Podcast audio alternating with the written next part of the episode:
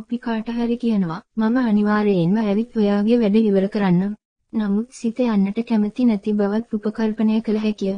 ඒකට අපිට සාධාරණ හේතුවක් තියෙනවා. ඒක හොඳයි. නමුත් අපි එක දෙයක් ඉගෙන ගත යුතුයි. ඒ තමයි නෑ කියන්න මට දැන් බෑ. අනික් කෙනාගේ හිත රිද්දන්නේ නැතිව කියන්න ඕන තැන. ඒ වගේම අපි කාගෙන් හරි උදව්වක් ඉල්ලුවත් එයා නෑ බෑ කියන විට ඒක ධනාත්මකව ගන්න පරිණතභාවය අපි දියුණු කරගත යුතුයි. Си кои ни ли се дивите?